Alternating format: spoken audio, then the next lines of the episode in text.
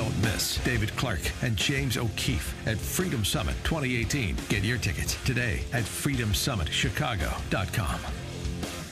Good morning, Dan and Amy. Uh, we'll continue to keep you updated on our big story. Uh, Amy and other aging prom queens gathering together on. Homecoming queens. Oh, prom, uh, homecoming queens, excuse me. Aging homecoming queens. Yes. Yeah. Uh, pickup trucks this evening at Hersey High School. So you want to come It's- out for that. It's a parade around the. Um, oh my God! It's a parade Yeah. around the track, and we're in pickup trucks. Hopefully, people can get on the pickup truck. And then they put it. Yeah, if you're They should a- really if have you're a, one of those queen in the 1970s, you're on this car. If you're from the 80s, you're in a different pickup truck. 90s, 2000. You know what they should have? They, they should have pickup trucks from the respective era to really make you feel your age. Uh, all right. Uh, our other big story. And I will be tweeting that picture out of my, my Okay. homecoming queen because the king looks a lot like Brett Kavanaugh. was it Brett Kavanaugh? I don't know. Yeah. I don't know. was it Georgetown Prep? Maybe it was Squi. Yeah. I don't Right. All right. Well, we'll look forward to that. Our other big story is about Brett Kavanaugh. You know, he's a Supreme Court nominee. I don't know if you've been following this Yeah, story. I have been. Yeah. Uh, yesterday, uh, DiFi reacted to the report that was uh, necessitated, you, one could argue, uh, by her failure to disclose. Um, but don't worry, she's not feeling any shame about it. What I can say is that the most notable part of this report is what's not in it. As we noted by the White House, the FBI did not interview Brett Kavanaugh, nor did the FBI interview Dr. Blasey Ford. What we've heard from numerous people over the last few days seeking to provide information to the FBI. We have seen even more press reports of witnesses who wanted to speak with the FBI but were not interviewed. Deborah Ramirez's lawyer said he was unaware of any corroborating witnesses who were interviewed. Candidly, what we reviewed today in a very limited time, uh, I was there, I had to leave. Uh, the report is in parts, and I had the opportunity to read some, but not all of it. Yeah, well, Oh, some, not all. It's Yeah. 45 pages. uh, the staff can too much read the rest to her. Uh, for her granny eyes. Yeah, over you know while she's doing her water aerobics, uh, the the RBG workout, right? Oh yeah, Ruth Bader Ginsburg. Uh, so uh, so yeah, so that's a statement that she could have and probably did have prepared prior to the report being issued. yeah. I mean, of course, the Democrats were going to be unsatisfied by anything that doesn't have um, dispositive evidence of Brett Kavanaugh's guilt. For more on this topic, we're pleased to be joined by Tim Carney, who, of course, is a senior political columnist at the Washington Examiner, WashingtonExaminer.com. Tim, thanks for joining us. Uh, so, uh, is Chris Coons right uh, that uh, Kavanaugh will likely uh, be narrowly confirmed? I think so. That's uh, sort of the despondent attitude of the of the Democrats. There are question marks. Lisa Murkowski, Jeff Flake are are two big ones. Susan Collins seems to be giving positive indications. Um, but the fact is that I actually agreed with Flake a week ago when he said that uh, we we need a little more time to look into this. A testimony of Kavanaugh and Christine Blasey Ford before the Senate committee was helpful, but um, to have the FBI talk to other people that we hadn't heard from the other witnesses of this supposed attack, uh, I was unsure. We didn't know um, uh, where to come down on this issue at the examiner. And then, like Flake, I wanted more time. We got the FBI investigation. They found zero to corroborate it.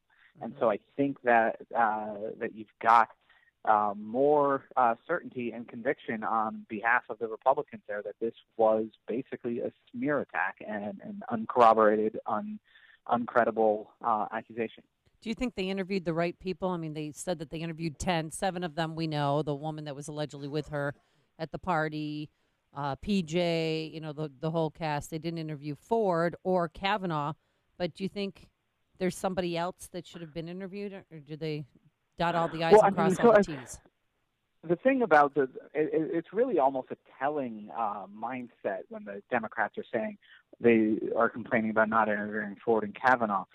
on one level, you could just say, "Oh, this is cynical complaining." They're they're going to object to anything that came out. That's true. But on the other level, the Senate wanting to outsource its own job to the FBI is what's most telling here.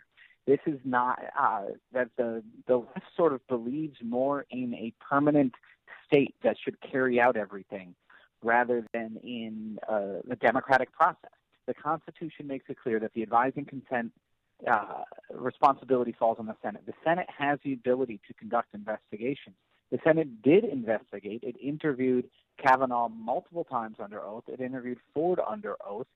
It got her there as quickly as possible. It offered her many things. The fact that the what they were using the FBI for was to supplement what the Senate had already done. And the Senate didn't have the ability to bring forward these people who really didn't want to go in public. So that's where the FBI went. So to criticize um, them for not doing that, for not uh, interviewing these two again, is senators saying we don't want to do our job. We want the FBI to do our job for us. Uh, much is uh, being made today of the uh, op-ed in the Wall Street Journal by Brett Kavanaugh. Sort of a good housekeeping. I'm going to be impartial, and uh, I'm, you know, I, of apologize. My temperament's fine. I was too sharp with idiot senators. Blah blah blah. The real important op-ed for me yesterday that was published from another Brett, Bret Stephens, the New York Times, who's an ever Trumper. Uh, who is like with John Paul Stevens, wants to repeal the Second Amendment, but he uh, writes, For once, I'm grateful for Trump. And he talks about moments that crystallized his view over the last week in support of Brett Kavanaugh. One of the four moments he cites listening to Cory Booker explain on Tuesday that ultimately it doesn't matter if Kavanaugh is guilty or innocent because enough questions had been raised and it was time to move on to another candidate. Uh, and he you know breaks down that uh, rhetorical sleight of hand. Uh, he also mentions Swetnick's so, you know salacious and conflicting allegations. But in, in terms of Booker, Blumenthal, Harris, Feinstein, Whitehouse, Coons, Hirono, uh, the Democrats uh, overplay their hand on this.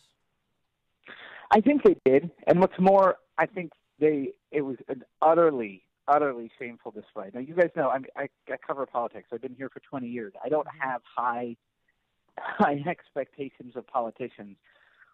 This was the worst moment I've seen in American politics. That the the willingness to utterly smear a man.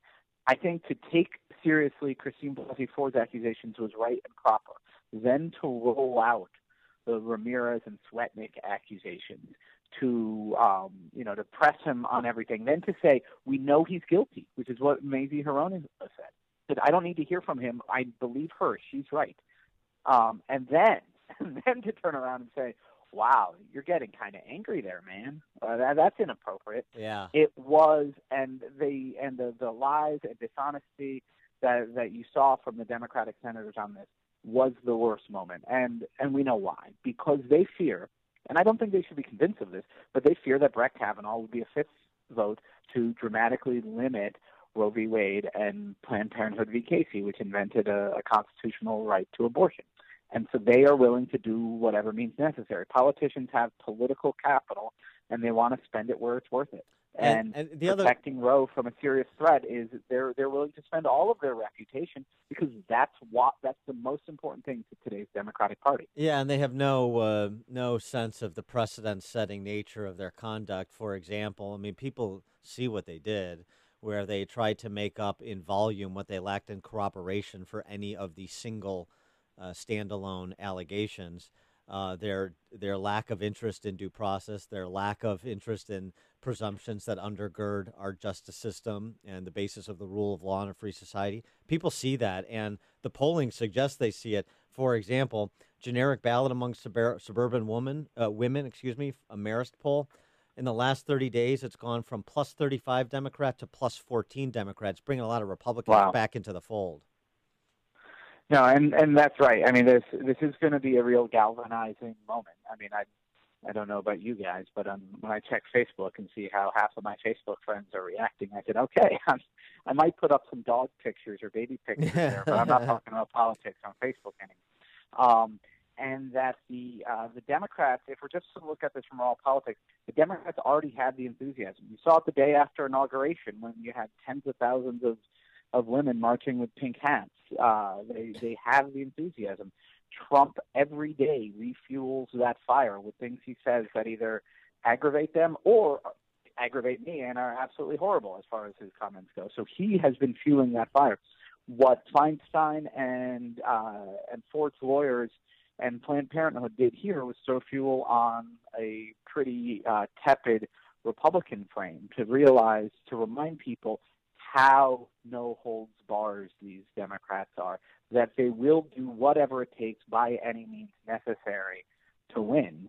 Um, and that sort of the pretension, the pretext, the pretensions of uh, of rules, of process, of politeness are all a lie. That's exactly what gave us Donald Trump. That people said somebody like Jeb Bush or even Marco Rubio is going to try to fight the left by rules that the left is not going to play by.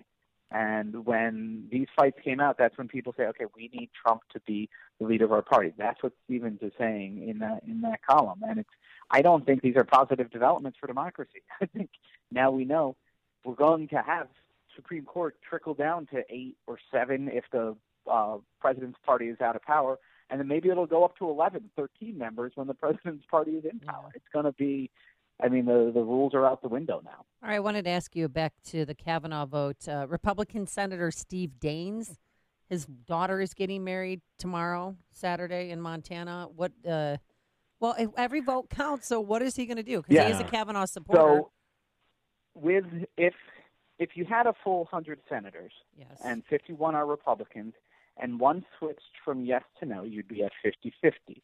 So say that's Murkowski. So then it's 50-50 with 49 Democrats and Murkowski. If Daines is not there, and he'll be there today but not tomorrow, then you're at 49-50. If it's 50-50, Mike Pence casts a tie-breaking vote and Kavanaugh is confirmed. If it's 49-50, there is no tie-breaking vote. He goes down. And so what is probably going to happen then is that you, uh, if there's one Republican who flips to no and uh, no Democrats flip to yes, then you'll have to wait until Sunday when uh, Daines returns and then hold the vote, and it'll be 50 50.